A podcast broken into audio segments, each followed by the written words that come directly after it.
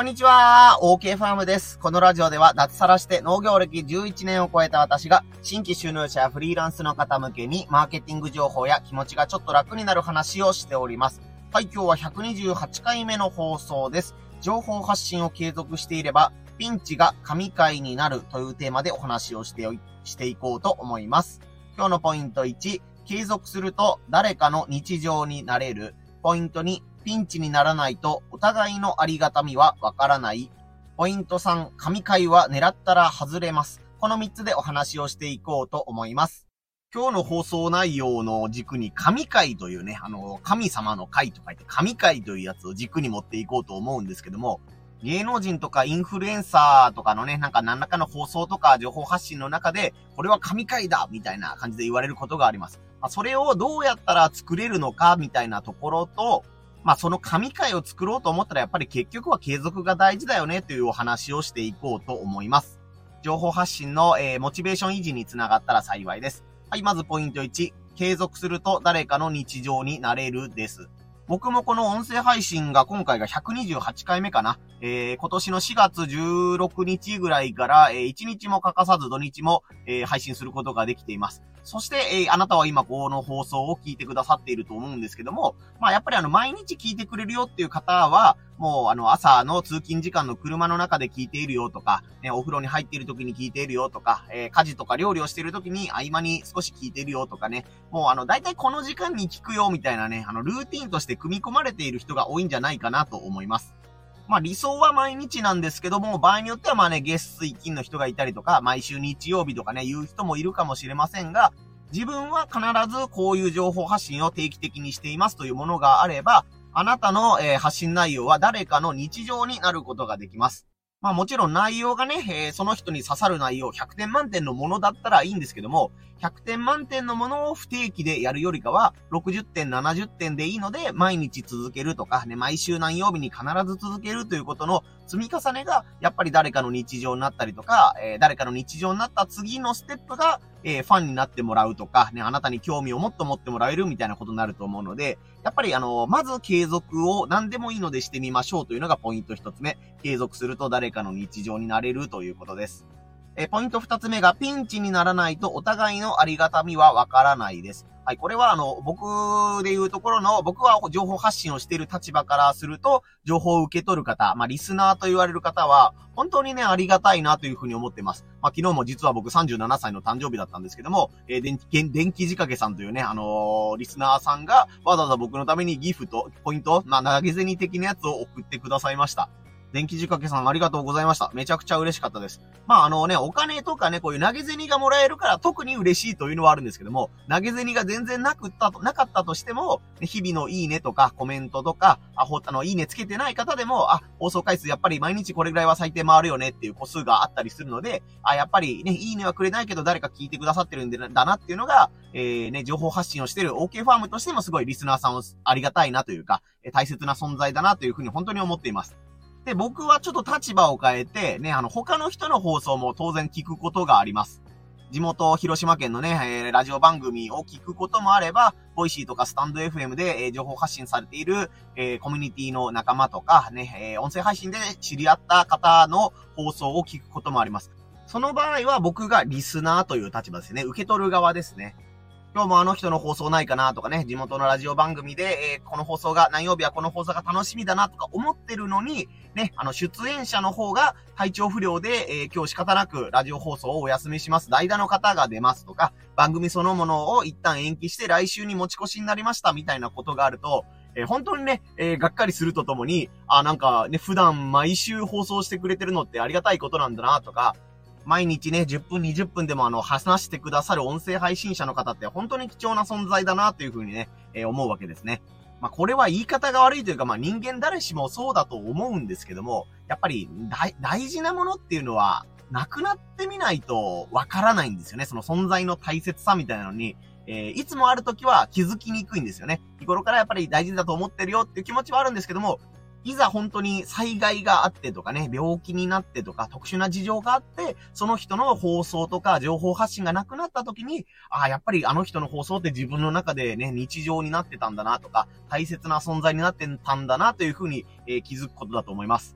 また同じようにね、自分が今度発信者側の目線から見ても、えー、さっき言ったようにね、あの、いつもここでいいねくださる方が、ね、ここ3日ぐらい突然、あの、自分のところの放送に来ら、来なくなったとか、ね、コメントがなくなったみたいな感じでね、えー、まあ、場合にもよるんですけども、えー、発信者側側から見て、えリスナーさんの挙動がいつもと違うとか、いつもいる人がいないみたいなのにね、え気づくこともあります。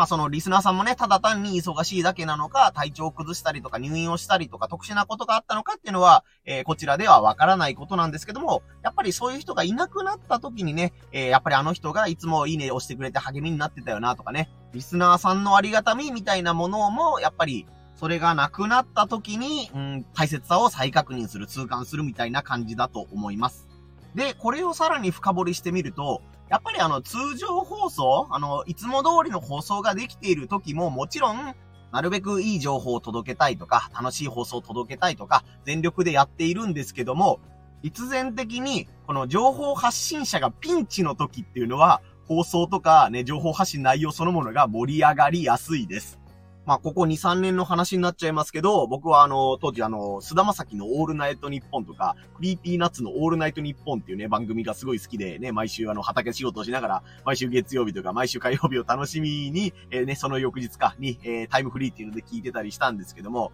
やっぱりね、あの、コロナに感染して、えー、菅田将暉さんが出れなくなりましたとか、しかも最、最終回の予定日に 出れなくなりましたっていう感じで、で、代打に松坂桃李さんが出るみたいな回があったんだ、あったんですけど、やっぱりそういう時ってね、ファンはすごい逆に盛り上がるんですよね。菅田将暉大丈夫かっていう声がね、あの、リスナーから続々と届くのとともに、で、代打は誰になるんだ？というか最終回は誰になるんだ？とかいうことになったりとか、ね、あのー、菅田将暉とラジオで何回も共演してる松坂桃李が来ることによって、で、ピンチでなんか、ライバルであり、仲間みたいな存在が突然、代打は俺に任せろみたいな感じで、SNS でね、あの、発言したことで盛り上がり、で、その放送も無事に、えー、ラジオに不慣れな松坂桃李も、えー、無事に放送やりきるみたいな感じでね、めちゃめちゃ盛り上がった記憶があります。まあ、これはまあ、芸能人の大きな看板ラジオ番組なので、そういうね、あの神回みたいな感じで、えー、盛り上がってるので、素人には関係ないだろうとか、一般人には関係ないだろうって思ってらっしゃる方もいるかもしれませんけど、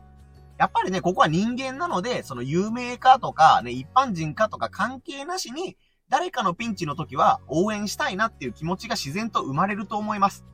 そしてまあ素人ながら、ね、あの、そんなに視聴人数、聞いてくれる人、見てくれる人は少ないんだけども、この投稿は盛り上がったとか、この放送は盛り上がったみたいなね、え賑わいみたいなものを見せたりとか、えー、それがきっかけでファンになりましたみたいな人がね、増えたりする放送っていうのが必ずあると思います。俺はやっぱり、あなたが日々継続していないと、ピンチにも気づいてもらえないし、誰かの日常が乱れたという、うん、アクシデント、イベント、特殊イベントみたいなものが発生しないんですよね。不定期で僕の気分が乗った時だけ放送してますっていうやり方をしてるんだったら、あれ？こいつ今日放送なかったなとか、何かあったのかなっていうふうには思ってもらえないんですよね。毎週必ず月水金やってますよとか、毎日ね、夕方の何時に放送してますよっていう誰かの日常になっているあなたのルーティンがあるからこそ、そのピンチに気づいてもらえるし、ピンチの時に応援してもらいやすくなるみたいな感じです。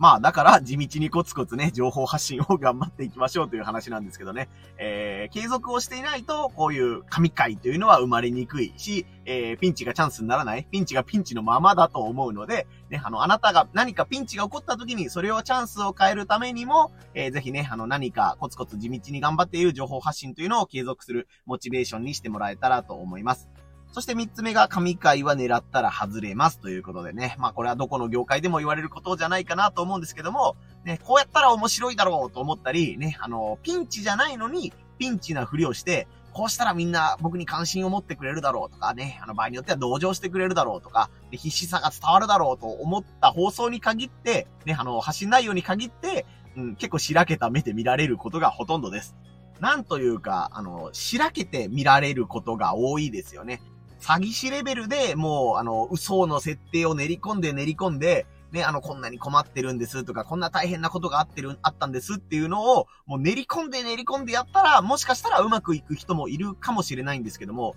その嘘をつくために膨大な労力がかかるというのと、その嘘を抱えたまんま、この今後の放送を全て続けていかないといけないというのは、とんでもないストレスになります。まあ、なりすましみたいなもんですよね。あの、女性のふりをしていた男性がずっとね、あの、今まで女性っぽい発言をしていたけど、実はずっと男性だったんだみたいなことになったら、やっぱがっかりしてそこでファンは離れていくじゃないですか。まあ、ちょっと極端な例かもしれないですけど、で実際自分が困っていないのに困ったふりをしているとか、ね、大変なふりをしているというのは、必ずどこかでバレます。はい。バレない人はもう天才的な詐欺師の才能がある人だし、そんなことをしなくても、ね、あのー、もっといい作戦を思いつくというか、もっといい自分のプロデュース方法を知っているはずです。なのでまあ、やっぱり基本的にはもう正直にやった方がいいってことですよね。多少オーバーに物を言うとかね、えー、嬉しい気持ちをもっと嬉しかったっていうことがあったり、嫌なことがあったのをね、うん、すごい嫌なことがありましたぐらいの、あの、なんか、幅を変えるみたいなこととか、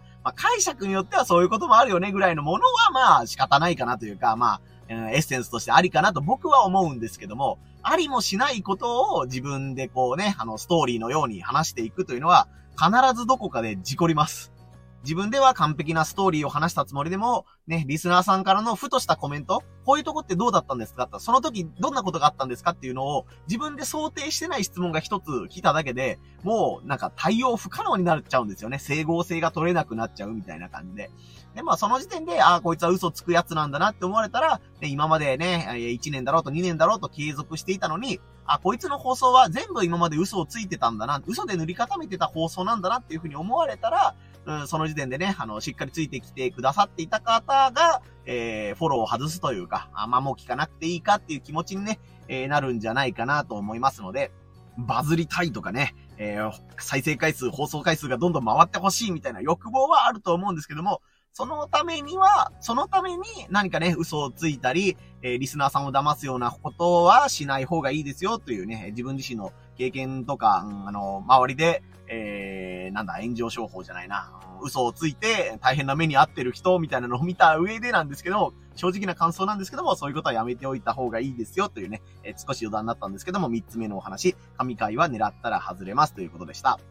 ということで、まあね、大変なことはあると思うんですけども、日々情報発信を続けてらっしゃる方、まあそれが SNS の文字の投稿なのか、写真とか画像の投稿なのか、この音声とか YouTube の放送なのか、それはわからないですけども、頑張りたいなというふうに思ってることがあれば、まあ継続している姿を見せることそのものが、あなたのブランディングとか、ね、あのー、価値が伝わる、うん、なんていうんですかね、魅力につながるかなと思いますので、えー、めんどくさい時とか、心折れそうな時もあると思うんですけども、えー、情報発信の継続頑張っていきましょうというお話でした。